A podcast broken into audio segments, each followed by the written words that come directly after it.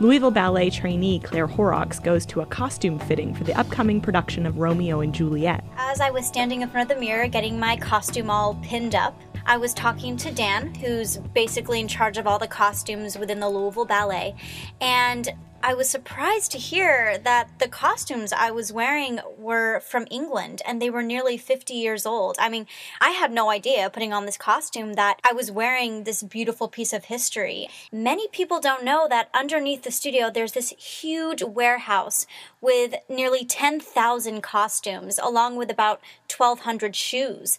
I mean, you walk down into that basement and I had no idea that they had an entire stock of every single costume. To your left they have all of these shoes from boots to character shoes to ballet shoes to pointe shoes to absolutely anything any dancer would need for rehearsal or performances. Looking at these beautiful costumes for Romeo and Juliet, it really reminds me, you know, how much everyone needs to work to get this production going, to get any production going. It's not just the dancers and the performers, it's the ballet mistress, the ballet master, the artistic director, the people staging it, as well as the lighting designer, the costume crew, everyone. It's a really a collaborative thing.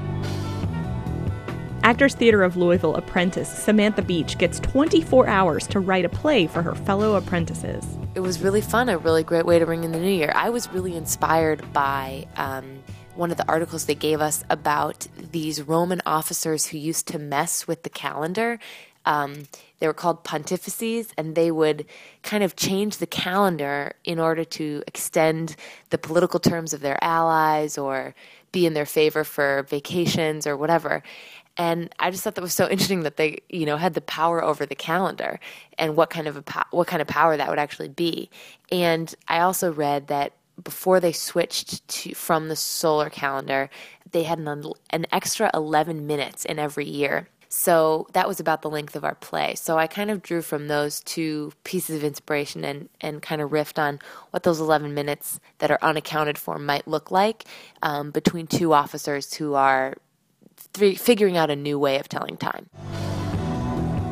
Kentucky Opera studio artist Brad Raymond is touring local schools with the opera. We do a program called We Sing America, which traces the history of uh, our country through song. We do a bunch of neat little folk songs, and uh, we have a question and answer period, and these kids are very very smart. For example, today we had a question if we've ever gotten nodes and um, if you don't know, nodes is kind of like the worst enemy of a singer. It's kind of a blister on the vocal folds.